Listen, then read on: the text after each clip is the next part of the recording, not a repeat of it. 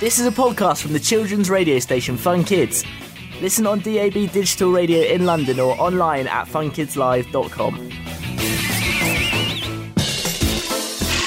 Professor Hallux's Happy Health Help Desk with support from the Wellcome Trust. Aha! I've got a call. Ahem.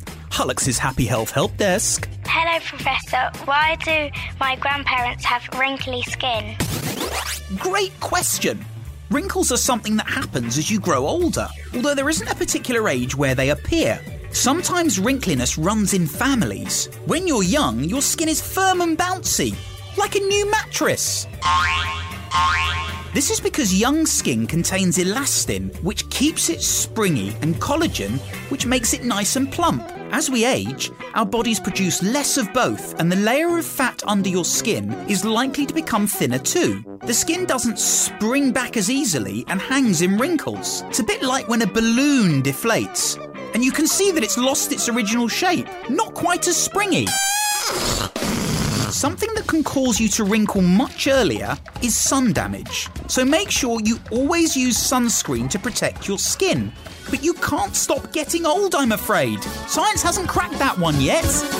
Discover more medical facts you've always wondered about on the Fun Kids website, funkidslive.com. Professor Hallux's Happy Health Help Desk with support from the Wellcome Trust.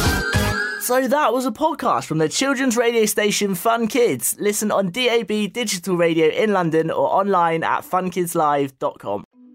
I'm James Stewart, and in Saving Planet Earth, I'm going to be joined by some of the world's top scientists to introduce you to some of the weird and wonderful ideas being trialled to try and save our planet.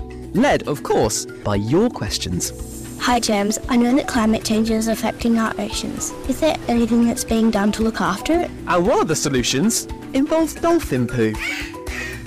This is Saving Planet Earth, available wherever you get your podcasts.